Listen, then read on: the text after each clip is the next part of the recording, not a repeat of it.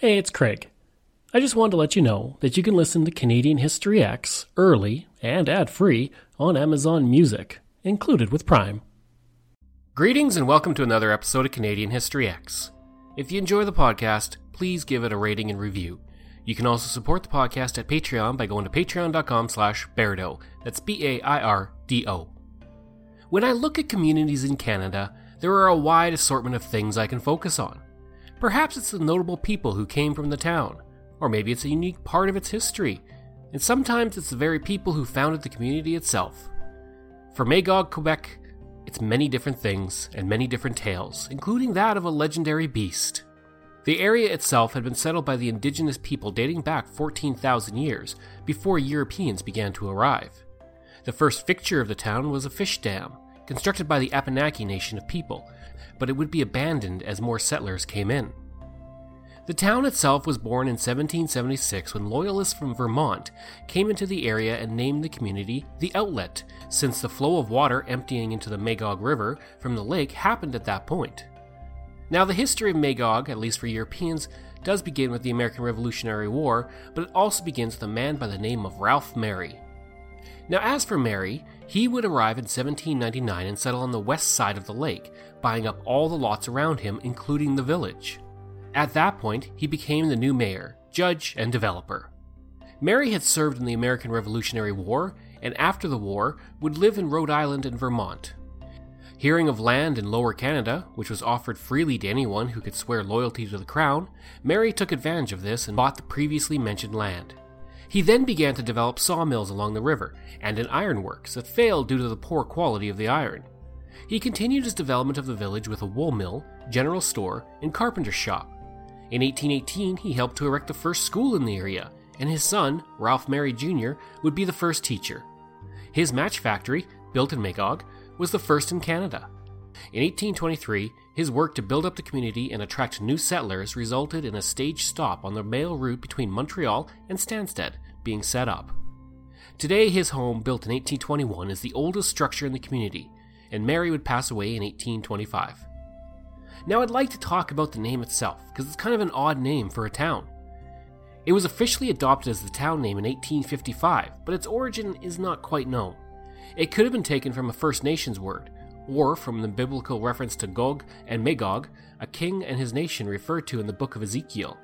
Magog is also the name of a mythical beast in British folklore, captured by the first king of the Britons. Likely, though, it comes from Lake Memphremagog, which itself comes from the Abenaki term Mamframagak, which means great extent of water. Now, I'd like to take a moment here. I do apologize if I mispronounce any words here. French is not my first language. I did do some research to see how names were pronounced, and I hope I am pronouncing them correct. If not, I do apologize, and please send me an email and let me know if I did pronounce anything incorrectly and how I should pronounce it. Now, the parents of Alvin Head Moore would come to the Magog area with other loyalists in 1797. Now, as for Alvin, he would receive his education at Canadian and American universities and become the president of the Waterloo and Magog Railway, which would eventually become part of the CPR. He was the first mayor of the community and he was also the Justice of the Peace for the area and the Commissioner of the Superior Court. In 1896, he was elected to the House of Commons as an independent, but would lose the next two elections and pass away in 1911. One very interesting person that came from this area, now he didn't stay in the area, but he did come from the area, was Buckskin Joe, who was born on October 4th, 1840, near Magog in a log cabin to Samuel and Judith Hoyt. He was originally named Edward Jonathan, but it was a name he rarely ever used. From an early age, danger seemed to follow Buckskin Joe. As a one year old baby, his mother heard his cries and came running to find a wild hog had entered the cabin and was running out with her baby in its mouth. She threw a milk stool, and the hog dropped Joe and kept running. Is it true? Who knows? But it makes for a great story. Now, as a child in school, well, he just didn't go to school very often, choosing to skip and spend his time outdoors. Eventually, the school and his mother gave up on trying to get him into school, and his grandfather started to teach him how to use a gun and knife, and he began to wear his hair long. With his grandfather, Joe began to wear buckskin for good. Now, as an adult, he would join the J.T. Johnson Wagon Circus and would tour through the eastern United States as an aerial performer and acrobat. By 1858, at only the age of 18, he had mastered playing the violin, cornet, and clarinet. When the American Civil War began, Joe enlisted with the Union Army and fought with the Army of the Potomac, including at the Battle of Bull Run. After the war, he married and continued to learn acrobatics and musical instruments, and he would eventually learn 16 instruments and be able to turn somersaults over the backs of horses, elephants, and camels. In 1870, he would settle in Arkansas City and spend the next 20 years using it as his home base. And for the next three decades, Joe would make his way around America and Canada, all the way down to Honduras, following gold rushes, mining, and more. And he would pass away on April 20th, 1918, having worked 65 different jobs through his life by his own count. His grandson, Dr. Vance Hoyt, would state about his grandfather Gramp was an example of the essentially untamed. With a keen mind, plenty of curiosity, and a tremendous desire for life and its various manifestations, he was always searching for distant scenes and never reckoning in space or hardship what lay between what he visualized and its accomplishment.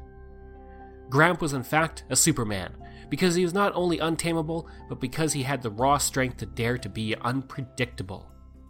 Now, that amazing life, spread across the continent, began in Magog. I love talking about the people who come from a community and where they eventually ended up. Buckskin Joe was one such person, but so was Emile Adouet. He was born in Magog in 1888 and would go on and would go on to learn a law degree from Laval University. For a time, he was the youngest notary in the province. In 1911, at the age of only 22, he was selected to go to London for the coronation of King George and was presented the King's Medal by King George himself. And if that wasn't enough, he also spent some time playing for the Montreal Canadiens. The Pole Bridge in Magog would help to make the area famous in 1860, thanks to a drawing published in a New York magazine. In the painting, the first church in Magog, built in 1831, can be seen. The house in the painting is believed to be that of Ralph Merry. And the painting became quite famous, making the bridge famous, making the area famous, with copies of it hanging around the United States and Canada. And as for the artist, it was William Bartlett, who was born in London and traveled throughout Canada documenting the landscape and its structures. I would like to talk about My Canadian Journal, an excellent diary from the wife of a Governor General, and it provides a great look at the community during its early years, and she describes Magog in her journal as such. Sir Hugh Allan's steamer met us, and in her we spent an hour and a half going to Magog, where I am now, and where we arrived at 10 a.m. We were drawn up a mile up to the hotel by boys and soldiers. Saturday, 17th. Our hotel is an ordinary country inn, and the view from the windows is not remarkably pretty, which is a fault of those who chose the site, as they might have had very fine views. Sir Hugh Allan came for us at 10, and we steamed up the lake in his yacht. When we got to the steamer again, we had a thunderstorm, but reached Magog safely at 7:30. Sunday, 18th. Very showery and thundery, and a wretched day to spend at a country inn. We went to church and we were preached to by an American bishop. He, the Bishop of New Hampshire, came to see us at lunchtime. Monday, 19th. We left Magog by train for Bolton. Now I'm going to close out this episode with something unique, because no mention of Magog would be complete without talking about Lake Memphremagog. The lake sits between Newport, Vermont, and Magog, but it is mostly in Quebec. Roughly 73% of it, in fact. Of course, no speaking of this lake is complete without mentioning Memphrey, the creature that apparently lives under the waves of the lake. First reported in 1816, it would be seen over the years, with the last time being in 2005. Now, the tales of Memphrey go back many years. There's apparently a Viking petroglyph on top of a mountain in the area that shows a serpent, but this should be taken with a grain of salt as there's no evidence the Vikings ever made it this far inland.